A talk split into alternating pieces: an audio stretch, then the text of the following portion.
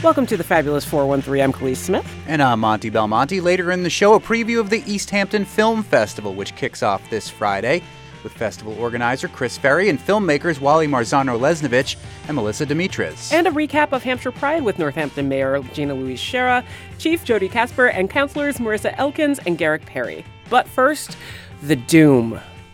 To boldly go where no man has gone before. Some more kitchen table astronomy with Hampshire College astronomer Doctor Salman Hameed, Mister Universe. There are things that we don't know about our future. But one thing that we do know, thanks to science and astronomy, is that eventually the sun is going to eat our planet. And, at least recently observed, another sun has eaten another planet. Right. Well, I thought you were going to say, you know, the certainty of death and taxes oh, well, or that, something like that. We know that too. Okay. Yeah. Although I, I should say our planet is most likely going to be eaten by the sun. There is still a little bit of uncertainty. Not that it matters, because life would no longer have been possible on our planet for a long time before that. But still, that's an interesting question. Well, Mercury and Venus certainly are going to be eaten by the sun about five billion years from now, when it expands and it expands into red giant phase. Then uh, what happens is that once you run out of fuel, like now, right now, right at the center, you have hydrogen turning into helium, and that is what is providing the energy source. Mm-hmm. But eventually you're going to run out of hydrogen to fuse into helium at the core. So basically you have less energy in the center, and the core will shrink because at that time, you won't be able to fuse helium into anything else. But if it shrinks, it gets hot. And if it gets hot, then you eventually get to about one hundred million degrees at the center, and you can start fusing helium into carbon. And so you have sort of like new energy source in the middle, which is much hotter. And that leads to sort of like a bloating or the expansion of the outer atmosphere. And as it expands, it gets sort of farther away from the central heat source. It appears a little bit redder, which is a little bit cooler than our surface temperature right now. So when you look at the sun right now, it's around five thousand degrees, roughly around five thousand Kelvin. Then it's going to be around three thousand, three thousand five hundred and degrees it'll Kelvin. Get bigger and bigger. It'll take over Mercury and Venus and maybe Earth. Maybe Earth and Mars as well. And as it happens, the outer planets, Jupiter and Saturn, which are very cold right now, they may be actually in a cool place, maybe even in a habitable zone. Wow. And we talk about, for example, the moons of Jupiter and Saturn, which have oceans. We've recently talked about that as well.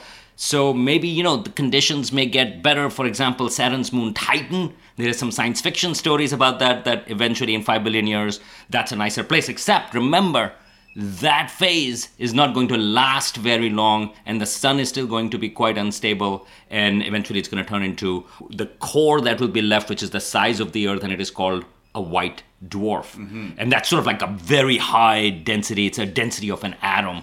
And the outer envelope of the gases will be left out. First, it's going to be this beautiful object called, what astronomers call a planetary nebula, where you have this core in the middle, surrounded by these beautiful glowing gases. And then we have lots of examples of those. So we know stars like our sun go through that phase, and eventually those gases are going to dissipate, and you are just going to be left with this core, which is the size of the Earth. Basically, you take the sun and put it down sort of like, you know, size of the Earth, condense it into it, very high density, and that's what's called a white dwarf. Initially, it's going to be very hot because the core is hot. And then it's just going to cool down, cool down, cool down, cool down forever. Sorry to be a little down today, but you know, but that's that's what's going to be. And so as you started this conversation about it's going to eat up Mercury and Venus as it expands, do we have any examples of that? And just recently, uh, a new paper have come out in the journal Nature in which they have actually seen, oh well, seen meaning to say they can infer from what has happened that a star like our sun has eaten a planet. And did it use the same process? It ran out of fuel, it became Wookiee. That's Wookiee the dog under the kitchen table at Kitchen Table Astronomy. Wookiee does not like the idea that this star has run out of fuel, but is that what happened? It was no longer able to convert hydrogen into helium, run, runs out of gas, literally, and then starts to expand? That's exactly right. So this particular star is about ten billion years old. Uh, it's a star like our sun, so it has gone through that phase. And there were some astronomers who were looking for something else, uh, which I just find it really cool. They were actually looking for colliding stars or merging stars, which are called red nova. Again, that's a separate conversation, but that's what they were looking for. And in their data, they found this anomaly, this this a little sort of like a brightening of a star, which was a little unexpected. Usually with this colliding stars or merging stars, you find these to be much brighter. But here was a case where there was a little bit of brightness, and they were like, huh, well, what is going on over there? And then they went back and looked at the older data. They t- took some new observations, and what they found was that here is a case where a planet, probably the size of Jupiter or a little bit bigger than that, so a gaseous giant, uh, and that had been eaten up, swallowed by this star whose envelope had expanded. So this was an expanded red giant, and this planet was close enough.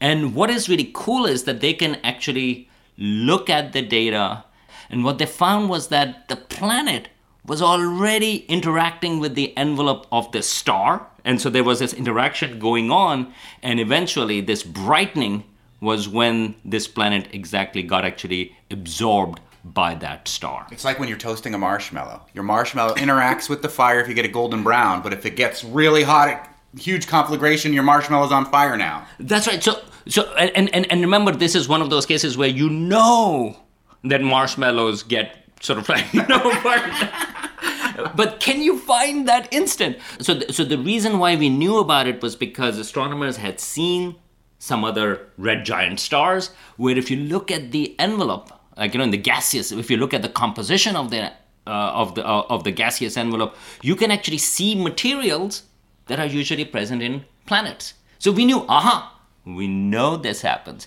And then astronomers also knew that many of those planets that have been discovered, with all these exoplanets, more than five thousand have been discovered, some of them are very close, orbiting very close to their stars. So we know, okay, that means that they are going to get swallowed, but this is the first instance where they actually found it in the act of being swallowed. And that's actually, uh, I, I think, uh, really cool, because uh, what astronomers call, this is sort of like the missing link, meaning to say, okay, they knew that it had happened, they had seen sort of like, you know, planets very close to their star, and this is the case where they caught one right at the time happening. How long was the um, toasted marshmallow in conflagration marshmallow in our planetary marshmallow analogy in that conflagration state?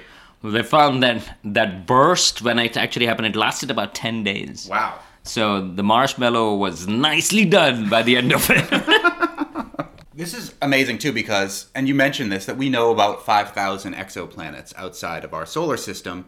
We theorized for a long time that these planets existed. We know there are billions and maybe trillions of galaxies, but we couldn't really prove it until when? Well, that was in the nineteen nineties. So re- no. very recently, until we just, we could say, aha, yes, now we have actual evidence. We knew we had a theory, but now we have evidence. And this is one of those cases that up until the nineteen nineties, we only had one example of a solar system. Right, so we know that, okay, well, this is how planets form, and so our theories were also based upon the idea that the way we had theorized how Mercury, Venus, Earth, Mars, and so on and so forth, they form, all of our theories were based upon that, but then we started to find very different kinds of solar systems, and you go like, whoa, wait a minute. So there are other ways that star systems also find, and so once you get to these numbers, like five thousand or so, you can really start doing science with those, meaning to say you can actually start creating pictures as well of how these different types of systems may have formed and how they evolve. And this particular case, what's relevant to us, because Monty, it's all about us. Yes. That is that it's a system like ours. And so in this case, it gives us a glimpse into our own future, even though we will be long dead. I mean, and by we, I just don't mean me and you, Monty, but we, I mean everybody here, because life would not be possible even a few billion years from now uh, because of changes in the sun, and it's getting hotter, and so on and so forth. So it's not about that, but you can imagine if there are advanced civilizations out there. I mean, this happens in every star system like the sun-like system, this is going to happen over there. And we know that every star system has planets. And we know some planets are close to the star. So this is a story, in some sense, that is happening countless times in the universe. And maybe there are some uh, civilizations out there or advanced beings. And they also calculate, for example, that ooh, the sun is, their star is going to expand and sheesh, we better do something. And then they have their political differences and they say, oh, it's not real. Climate change doesn't happen. A sun change doesn't happen. So uh, and so um, we don't hear from them anymore. Thanks to Hampshire College astronomer Doctor Salman Hameed for confirming all of my childhood fears. Hampshire Pride was back this Saturday in Northampton, and Monty was there. Coming up, a recap of Hampshire Pride with Northampton Mayor Gina-Louise Sciarra, Chief Jody Kasper, and Councilors Marissa Elkins and Garrick Perry. You're listening to The Fabulous four one three on N E P M. Welcome back to The Fabulous four one three. This past Saturday, fifteen thousand plus people lined the streets of downtown Northampton for the return of Pride, and Monty was there talking to them. At the return of Hampshire Pride for the first time since twenty nineteen, Pride is happening in downtown Northampton, and joining me for what it does not count as your Meet the Mayor segment, where we have a long sit-down conversation about lots of different things, is the mayor of Northampton, Gina-Louise Sciarra. What does this return of this event mean for the city as the mayor, and then for you as a human being? Hey, Monty, it's so good to be here with you at Pride. Um, so, I mean, obviously Pride is so important in Northampton, so imp- important to our identity. Um, it's just important to downtown, so it feels remarkable to have it be back. It feels remarkable to be standing here right now in downtown, which is where it, the uh, the parade ended this year, um, be surrounded by people who are happy and joyous and celebrating. But also the other part of Pride is that some it's a protest in many ways, and there this is a definitely a moment in time where we have to stand up and protect people's rights, which are under extreme attack all across this country right now. Clay Pearson, who's one of the organizers, was on our show last week and said, wait till you hear the mayor's proclamation. So you haven't pro- you haven't proclaimed it yet, have you? I have not proclaimed it, but I'm going to bring it. How many times does it say whereas in it? Uh, I think we got six or seven. I added a few more at the last minute. It might be up to eight. What about you as a person? Like you, uh, you know, you were a counselor before, but you, you know, I've known you for a long, long time before you were mayor. What does this return mean as an event for you as a and your family, I guess? So it's one of my very favorite events of the year. Um, before I was an elected official, I loved to be here and to watch the parade. Then when I became a counselor, I always participated in the parade, and it was really quite emotional to um, to lead the parade this year as mayor for the first time, since it wasn't here, you know, we, we didn't have it last year, so I had a lot of feels about being there at the front and um, and just seeing people out here so excited and the energy and the love. Yeah, it felt great. Well, thanks for doing it, and we're going to book you soon for an official Meet the Mayor segment. You got it. Okay, so we have a special proclamation, and so I'm going to invite our mayor of Northampton, Gina-Louise, to the stage. That's Clay Pearson, who we had on the show last week, introducing the mayor. Thank you, Clay. Hello, Happy Pride. Woo! Do you like my fascinator? Yeah, you like it? It's fascinating. I'm glad, because this is my kind of coronation, people. Yes. All right, I am here to read a proclamation from the city. Whereas in nineteen eighty-one, conservative members of Congress introduced proposed legislation called the Family Protection Act to roll back the social progress made by the civil rights, feminist, and L G B T Q I A plus movements. This legislation specifically targeted the rights of gay and lesbian people. And whereas in April nineteen eighty-two, a group of dedicated and concerned residents organized GALA, Gay and Lesbian Activists, and called for a march in downtown Northampton in opposition to the so-called Family Protection Act, to be held on Saturday, May fifteenth, nineteen eighty-two. And whereas that first Northampton Pride March had just a few hundred marchers, with some of them wearing bags over their heads to hide their identities from their employers out of fear of losing their jobs or their housing. And whereas the Northampton Pride March continued annually, and in twenty nineteen, the last Pride Parade before the onset of the COVID nineteen pandemic, Northampton hosted over forty thousand participants. The Celebrations honor the diversity and contributions that our L G B T Q I A plus friends and neighbors have made to our community, as well as recognizing the hard-won victories like protections from discrimination in the workplace and housing, as well as equal marriage. And whereas Pride celebrations are an important time for celebration as well as continued vigilance and activism, especially since our L G B T Q I A plus community members face increased discrimination, violence, and political efforts to roll back those hard-fought rights. And whereas in the first four months of twenty twenty-three alone, over four hundred seventy anti-L G B T Q I A plus bills have been introduced in the state legislature, more than twice as many in all of the last year. And Republican presidential candidates are making attacks on transgender youth and the L G B T Q I A plus community central parts of their political platforms using hateful and dehumanizing rhetoric. That's right. Yep. And whereas, as we come together and celebrate today, we also stand firmly rooted in solidarity and unwavering commitment to fight for and protect each other's rights, arts, expression, health, well-being, and our hearts. And so now, therefore, I, Mayor Gina-Louise Sciarra, do hereby proclaim May sixth, twenty twenty-three as Hampshire Pride Day and welcome this latest incarnation of L G B T Q I A plus pride in Northampton, as well as all who honor and rights of our L G B T Q I A friends and neighbors. In witness whereof, I have set my hand and seal the city of Northampton on this day, this beautiful day, the sixth day of May, twenty twenty-three. Wow. I want you seven all to join me. Let's violate open meeting law and have a, a counselors talk about um, what's going on with Northampton Pride or the return of Hampshire Pride with Counselor at Large Marissa Elkins and Force Garrick Perry, who sometimes I forget his real name when I'm trying to refer to him as a counselor and not in his musical uh, moniker. What is the return of Pride here in downtown Northampton mean to you, Counselor Elkins? Oh, it's everything. It's so I, Pride is my favorite day of the year every year in Northampton. I've missed it. We've missed it all so terribly for the last four years, so we're delighted to have it back. And I'm so grateful for the folks who stepped up and, and pulled this off and got us back on the road uh, because it's just not Northampton without this event. So very excited. Your thoughts, Councilor Force Perry? They, I, I just have to echo uh, Councilor Elkins' thoughts, is that for me, this is just such a joyous day and occasion. It reminds me of all the things that I love about Northampton. Community, people, Uh, you know, just seeing the vibrancy that's happening.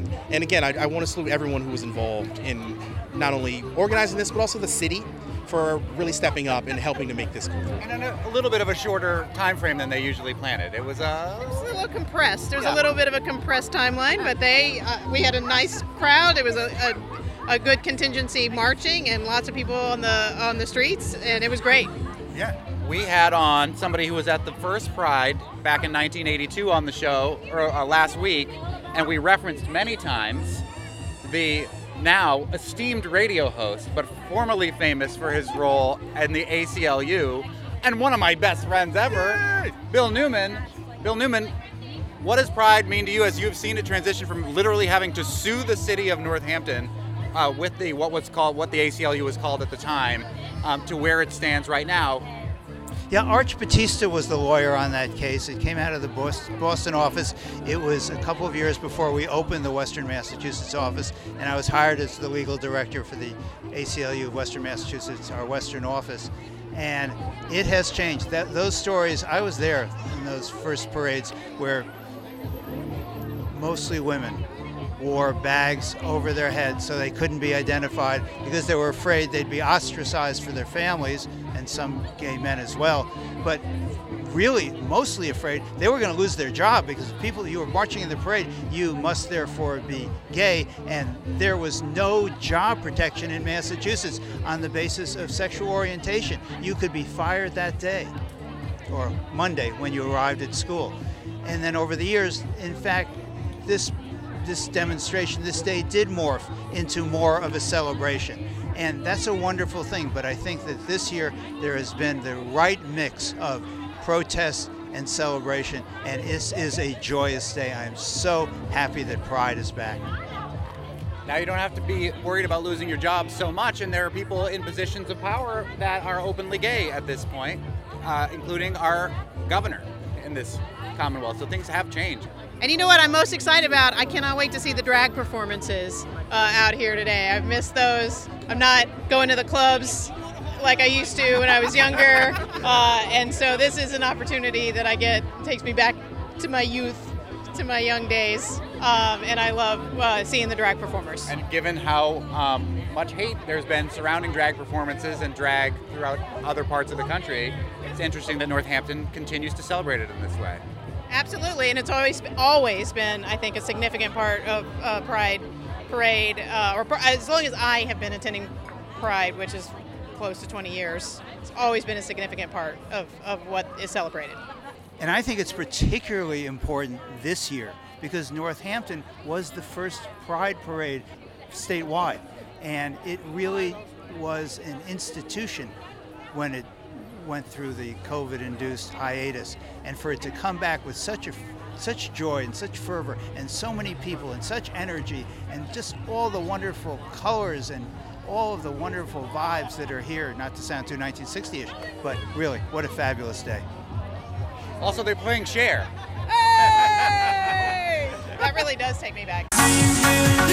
Now I'm with the Chief of Police of Northampton, Jody Kasper. We were just talking with Bill Newman about the very first Pride in nineteen eighty-two, where people were fearful that they would lose their jobs for marching, and now you're in a high office in the city of Northampton and openly queer. What does this mean to you as, as a queer person and as an official in the city of Northampton to have this event back?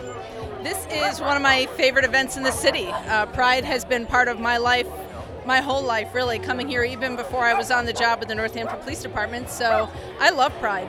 And I've actually, we were chatting about some stories of early Pride here. One of the officers here has been on the department for thirty or forty years, and he was remembering working the first one where people were throwing rocks at the officers and all the participants, and he was talking about how much it's changed. And I mean, this is just a great event now with celebration. It's fantastic. I love it. Is there any worry with all of the politics that's been going on in, from a security standpoint about what's happening today? Yes. Yes, there is. Yes. I'm worried a little bit. Yes. As even a person no, here. You know, it's funny because people walk up and they're like, oh, what a great event, and uh, are you enjoying the day? And I, of course, yes, I'm enjoying the day, but um, things have changed in our country, and these sorts of events where you have a lot of like-minded people get together, I always worry about people who think differently coming in and um, doing harm, you know, to members of our community. So without a doubt, I think we're all on high alert on, on days like this and on, on many days when we have events in our community. Well, I got fingers crossed that we won't have to worry about it and everything will go smooth. It's been great so far, and we totally lucked out with weather, so it's fantastic. I'd introduce your partner, but I don't want to out her unless she wants to be on. She marched today with um, the South Hadley Middle School. Yeah. Oh, do you want to mention what your name is? Yeah.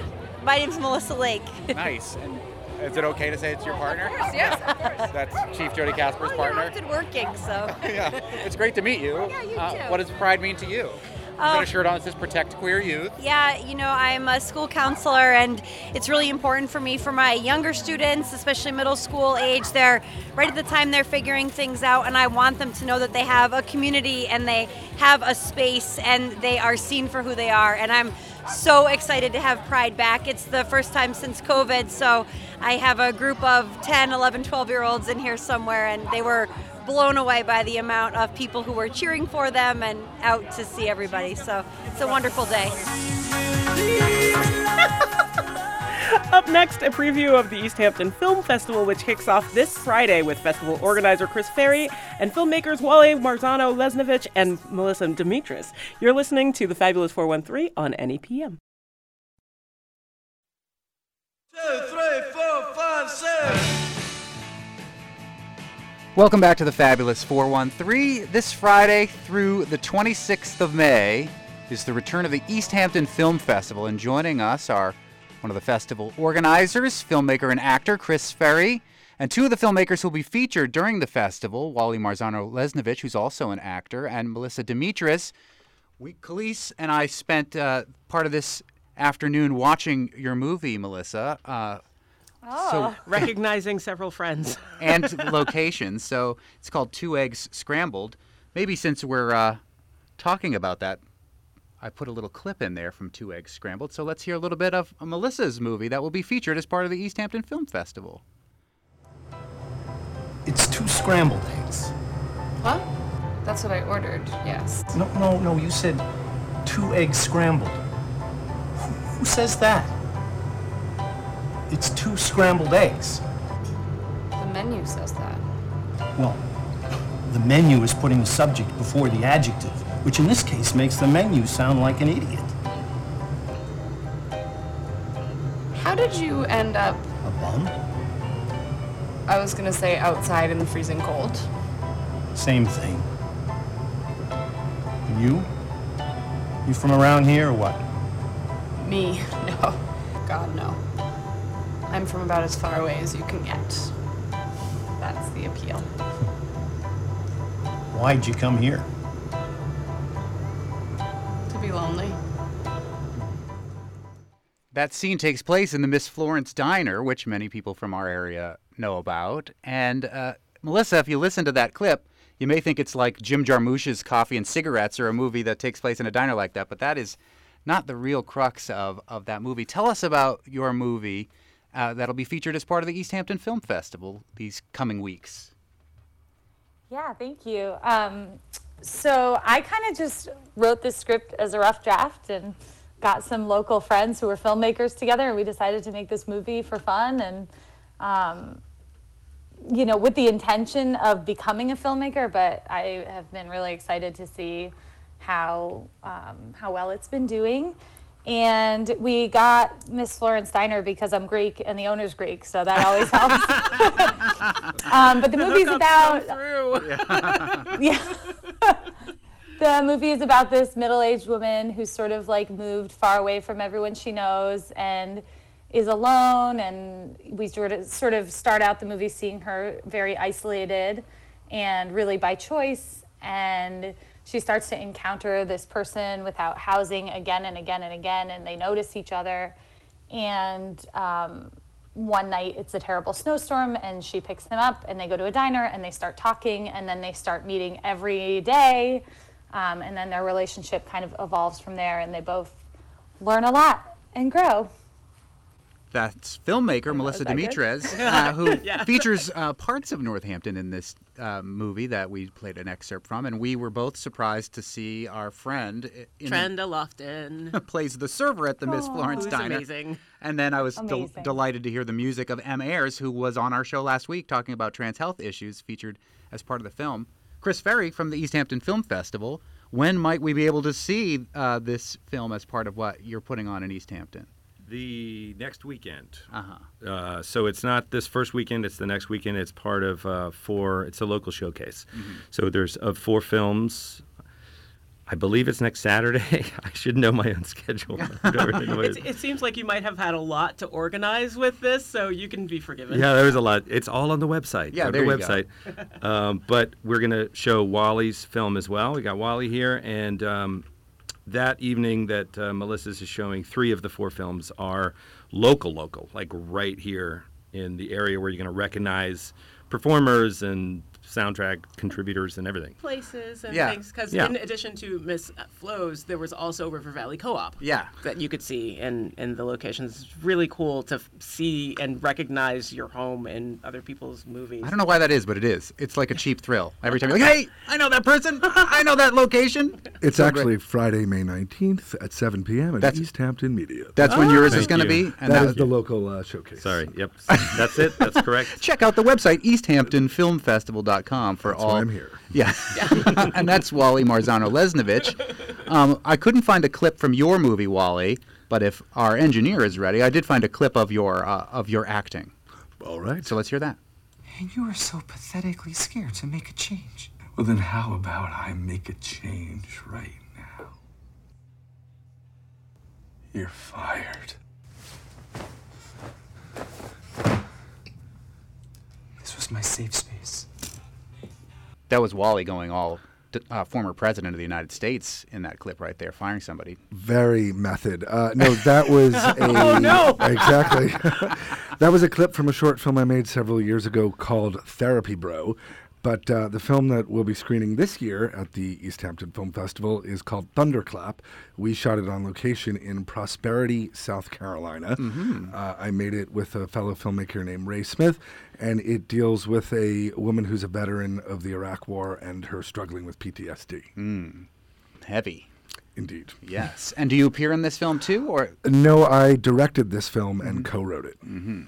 That's Wally Marzano-Lesnevich, who's one of the filmmakers, will be featured at the Easthampton Film Festival, which begins uh, this weekend. Melissa, uh, tell us what got you into filmmaking. Melissa Dimetres, who's a film yeah. we just played the little clip from a second ago there. So I was a screenwriter. Well, I actually started out a fiction writer in New York. And then I wrote this pilot kind of for fun. And a producer came to one of my writing groups because he knew someone in the group and was excited about the pilot, and long story short, I became a screenwriter and moved to Los Angeles.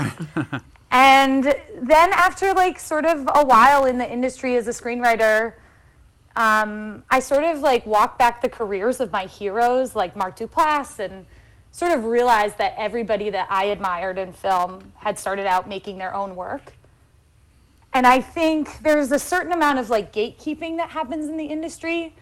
And the way to kind of skirt around that is to make your own films. So I decided to just start doing that. And Two Eggs was supported, supposed to be like a practice film. And, you know, because I had just moved here, I didn't really, I feel like now I might not be so bold to ask like Miss Florence Diner or River Valley. But at the time I didn't really like understand how those are sort of hallmarks in our community. So I was just like, hey, can I film something here? Um, With and the aforementioned Greek bravado, right? Yeah. That's true. Yeah, that really helps. The Greeks, we look out for each other. But um, but yeah, and it's it's actually been really incredible. And the transition from only screenwriting to writing and directing has been like amazing. I really love it, and I'm making a second short this year. Excellent. Wally, do you feel yeah. that same shift, like between acting and writing, directing? That's a really good question. Um, I've been fortunate enough to make a bunch of shorts as a writer and an actor, and uh, two features, one of which is in post solely as a writer, a co-writer this last time. And I feel like they all feed each other. Like you learn a lot about being a writer from acting and vice versa. Um, this was my first time directing. I'm eager to do that. And I should uh, also say that my guild is on strike right now. Yeah, we, we want to talk about that. Yeah, so shout out to the Writers Guild. Well, let's do it now then. So tell, first, who, for those who don't understand, what is the Writers Guild of America, and how does one become a part of it? Absolutely. So it is a group of professional writers, uh, Writers Guild of America East and the Writers Guild of America West, and there's uh, about roughly eleven thousand current members. And, um, you know, I can only speak for myself. I became a part of it through this uh, last feature that I co-wrote that's in post-production. Um, I co-wrote it with the actor-comedian Paul Reiser, and he stars in it opposite the Irish actor Colm Meaney. I just started watching Deep Space Nine, so I'm ah. all excited about that at the request of Khaleesi Smith. Oh. Elizabeth Deep Space Roman Nine is from the, the best from Star the news Trek. Department, but that's an, that's an aside. Yeah, he is uh, wonderful in that, and a tremendous actor, and a, a really great guy on set. That's great. Yeah. Um, and were you required, because you're working uh, maybe at a different level with these, Paul Reiser is a very well-established actor, that you, you must you become part of the union to be working with actors in their own unions? Um, well, in this case, in the writers' union, yes, absolutely. Mm-hmm. So uh, because, in a way, this feature was a sort of leveling up for me um, to get to work with Paul and to get to work with the production companies, uh, Nuance Productions and Max Films. It was shot on location in Ireland this past year. I was required to join the Guild, and it was a real honor, you know. So tell us your take on what's going on with the strike. I've heard, you know, tell signs where people are going to an accept an award for, say, being a writer on the Hulu show The Bear with zero money in their bank accounts and then having to go out and get a job after accepting a writing award. Is does that feel true to your experience with this, even though you've only been in the union for a it, short time? It feels true to my bank account, definitely. um, yeah, I mean, Welcome I think... Welcome to the arts, everybody. Exactly. um, I, I think we live in a time where everybody binges so much television and streams so many movies, and uh, films are, are doing really well in theaters. And the writers, the artists, the people who make this for the the corporate cor- corporations are being squeezed out and aren't seeing their fair share. And if you go back and look at the history of the Writers Guild, every time that they've been able to win a concession, whether it's a better health uh, health coverage or residuals, has been through a strike. And it's a shame that it had to come to this, but it did have to come to this. And the Writers Guild negotiated on really good faith to give the streamers and the studios the opportunities to not let it come to this, but here we are. Now, are either you, Melissa, or you, Chris, part of the same Writers Guild, or are you uh, free to cross that picket line, I guess, as it were? Which you wouldn't do. Which you wouldn't do. I would not do that. I am not. I yeah. am not. I am not in the Writers Guild, but I've been following the strike pretty closely. Um, one of my writing coaches down in L A let me know it was going to happen like months ago, so I was kind of looking into why, because we all remember the one in two thousand seven. Mm-hmm. And during that one, Melissa, I was not in the Writers Guild either, but I was living in L A picketing, because eventually the yeah. pre-guild writers are going to be in the guild. Mm-hmm. Right. What do you think will come out of this particular strike? What, and streaming is really the problem here at this point, right? Where it's just the, the model is different. There may be fewer episodes, and you're getting paid per episode. Is that sort of why where the economic breakdown happens here, as opposed to and lack ep- of guarantee for like continued services? Well, like you don't know if you're like, and it's a little bit different, like finding out whether your series is going to get continued, right? Absolutely. I mean, there's a difference between features and television, but it's everything from the fact that the streaming residuals have dropped off to the idea that has been floated that studios or streamers want to use A I content to write drafts of stories. And that's just, I mean, does anybody want to watch that? Not really. Do you yeah. think that the pandemic has anything, was a good like catalyst for this, where everybody was streaming constantly because we didn't have any other outlet for said entertainment? I think so, without a doubt. And it's nice to see movie theaters rebounding on some level. And uh, just to bring it back to Chris, it's nice to see people like him creating a space where local filmmakers can show smaller works, because that's the way that we grow and, and get to the places where we can join a, a guild or a union. And Melissa's short that we watched today is about eighteen minutes long. It's great, and will be showcased as part of the Easthampton Film Festival. How long is your Thunderclap? Uh, uh, it's well, about seventeen minutes. Yeah, yeah, that's, I mean, but that's, Perfect. it's yeah. it's amazing, and I love it. I mean, people get all caught up in, you know, Guardians of the Galaxy Volume three, two and a half hours long. But these little um, short films are seemingly, as a creator, man- much more manageable to create and still wonderful. Absolutely. I think that they're a, a great jumping off point. And Melissa, you can speak to this in terms of moving to the next project. So, Melissa, will this, will your next project also be a short, or um, are you hoping to expand a little bit more? Yeah, so I, so I'm a comedy writer, and that's why I keep saying like this was supposed to sort of just be a fun little project, and now this drama like ended up in these festivals. But what's been really great about it is because that was my first film that I made. Um, now I have something to send potential crew members other than just a script. You know, I can say like this is what I can do, and so in June I'm shooting a comedy short, and then later this year we're shooting a proof of concept with the hope that that will go to festivals and get funding to make a feature um, in the next year or two. And I want to do it all in Western Mass, so that's any great. Actors. Well, coming up, we'll Come talk a little bit about what brought you all to Western Mass, and we'll talk more with the uh, curator of the Easthampton Film Festival, one of the organizers, Chris Ferry. I have a clip from you, too, so don't think I, I left you out, Chris. That's, uh, that's bad news. As well as actors who? Wally Marzano-Lesnevich and Melissa Dimetres. You're listening to The Fabulous four one three on N E P M.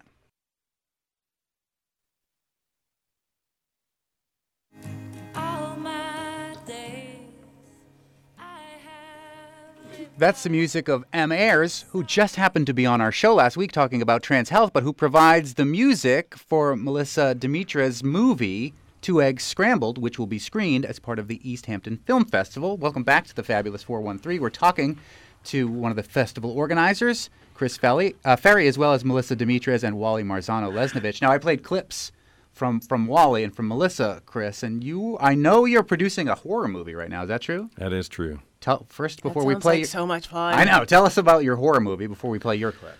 So um, my buddy Travis from graduate school came up for last year's festival, and we were in Eastworks at one point, and he was like, wow, these old mill buildings are amazing.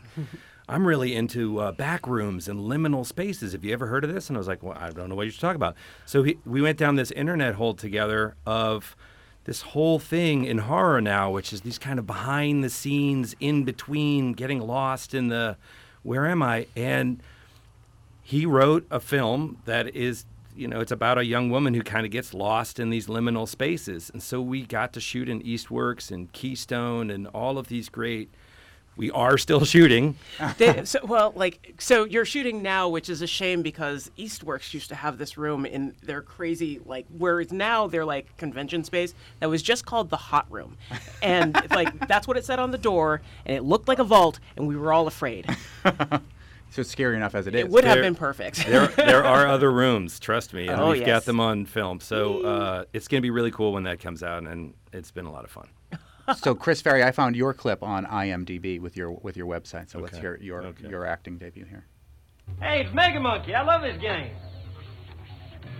Oh, looky there. My God, level seven. You're doing great. Man, you're good at this. You know, this part always killed me. You ever played this yet? You this bored? You're coming up on the big, the Uber Monkey. He's got a rocket launcher. You ever see? Okay. You want to know what he comes up? He pops out of nowhere. He's got like an invisibility, a cloaking device. You can never see him. So be on your toes. And what you got to do is you got to jump over the rocket when he shoots it. Because it, it, okay, just don't worry about it. You're counting. Where? I don't know. See that flicker? I think that may be him over here. Oh no! Get these guys. Wait, wait, get these guys. Hands. Okay, get these guys first. No, no, that's him. Here he comes. Shoot him! Jump! Jump! Well, you get him next time.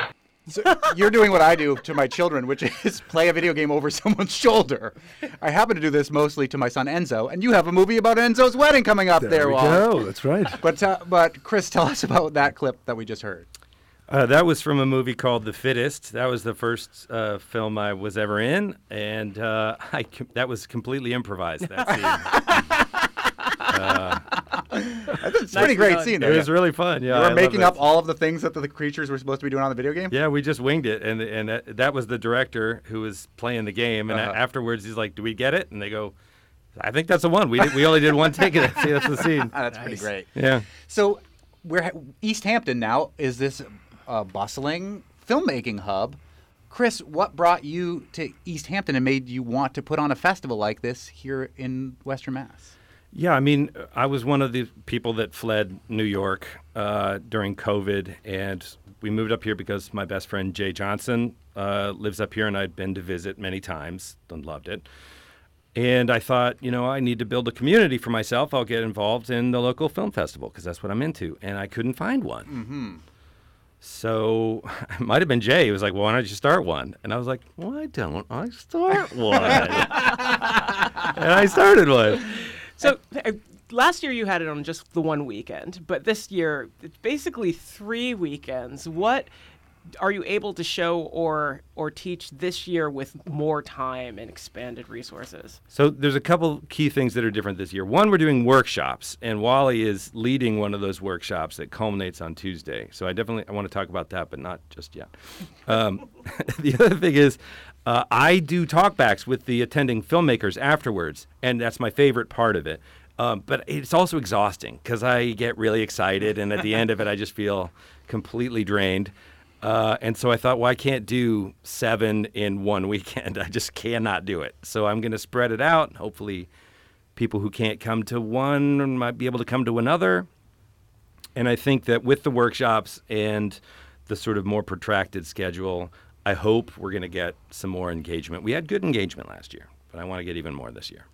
So, Wally, tell us about the workshop that you'll be leading. Yeah, it's been a great experience. Um, it culminates in a staged reading tomorrow night. It's uh, been a short film screenwriting workshop, and we've really gone from the first germ of an idea all the way to these finished scripts uh, with these um, emerging screenwriters, and we're going to be doing a uh, a reading with actors for them tomorrow night. And uh, I really have to thank Chris for, for bringing me on board this. And uh, my hope is that uh, I can help them produce it and stay involved with them, and that each of them will have the opportunity to not just be emerging screenwriters, but now be directors and producers. Now, I asked Chris what brought him to Western Mass. You're from living here now, too? Uh, yes. We've been here about two years. Mm-hmm. Um, I grew up outside of New York and New Jersey, And uh, the short answer is my wife. Mm-hmm. Um, That's why I'm here, too. Exactly. Uh, Your sh- wife. Sh- no, I'm just kidding. My wife. Oh, no. Oh, boy. Oh, no. We um, are only a few weeks into this show. It was going so well. Shout out to my wife, uh, Lindsay Atkins, who took a job um, working at Mount Holyoke College. Her family is from the area. And shout out to my in-laws, uh, Wayne and Sue, who help with our daughter. So uh, we were delighted to come. And delighted to find a independent filmmaking community, mm-hmm. which is amazing. Because it's bigger than you might think in the area. Without a doubt. It's really great. Um, and Melissa, the same question for you. You were talking about how you were in L A and then you came here. And if you want to divulge what else that you do creatively in the in the area, feel free. But tell us why you're here in Western oh. Mass. Well, I am the also the events director at the Northampton Center for the Arts, which is how I think we met a couple times. Which is where we're going to be going a little bit later to uh, talk with Happy Valley Guitar Orchestra, yes. So that'll be fun. Oh, awesome. We love them. Yeah, so do we. Um, how did I end up in the area? Well, after L A, I decided I wanted to be back in New York. So I got an apartment in New York, and then it fell through, and my best friend, was who's from Amherst, had moved back. And was like, come stay with me while you figure out what you're going to do. And I went and stayed with her. And then we started making movies. And then a pandemic hit. And here we are. And somewhere in there, I met my husband. So, kind of the same answer, too. Life lesson for people um, listening. You may make that route to New York or to L A, but you're always coming back here. There we go. Usually it'll be your spouse, That's apparently. I mean, I had been in New York for a decade. And I really didn't think anything would ever separate us. And then... turns out the pandemic could separate us. So. The Easthampton Film Festival begins this Friday. It goes all the way through May twenty-sixth. Things happening all three weekends. Uh, you can find out the whole list of what's going on, where and when at easthampton film festival dot com. But I'm going to ask in the two minutes we have left, if you know, think about it. Chris gets, has to go first because he knows all the films theoretically. Something you're particularly excited to see at the film festival this year? I say this genuinely. All of it is great. It's all great. There is a film from a seventeen-year-old filmmaker that I came across last minute that is one of the best pieces of short filmmaking I've ever seen in wow. my life. And are they from here or where are they from? No, they're from, you know. Oh, well. Yeah. Red, mid, mid. They'll be mid-country. Here on, well, yeah. or their film will be here. He, unfortunately, is not going to be able to make it himself, but that is a gem. It's part of the Seven at Seven. Melissa, what are you excited to see at the film festival this year? Well, I was lucky enough to see one of the short comedies um, called Anaconda before the festival, and it's some filmmakers out in L A. Already sold. And they, yep. it, there. It's hilarious. It's really, really great. And I actually spoke with the filmmaker today. Just so impressive, and it's really funny and feminist and unexpected, and it's so good. Um, and then I'm also going to plug that on May twenty-sixth, Chris, you might have already been planning to plug this. Um, At I think six o'clock, we're going to do a networking event for local filmmakers. So it would be great if people around the valley thinking about it, you can come out and... For everybody, yeah. yeah. It's not just filmmakers, yeah. but it's a great, like, I met these two because of the festival last year. And the fact that these two local filmmakers didn't know each other is flabbergasting to me. Like, you two absolutely need to know that you're both doing what you do.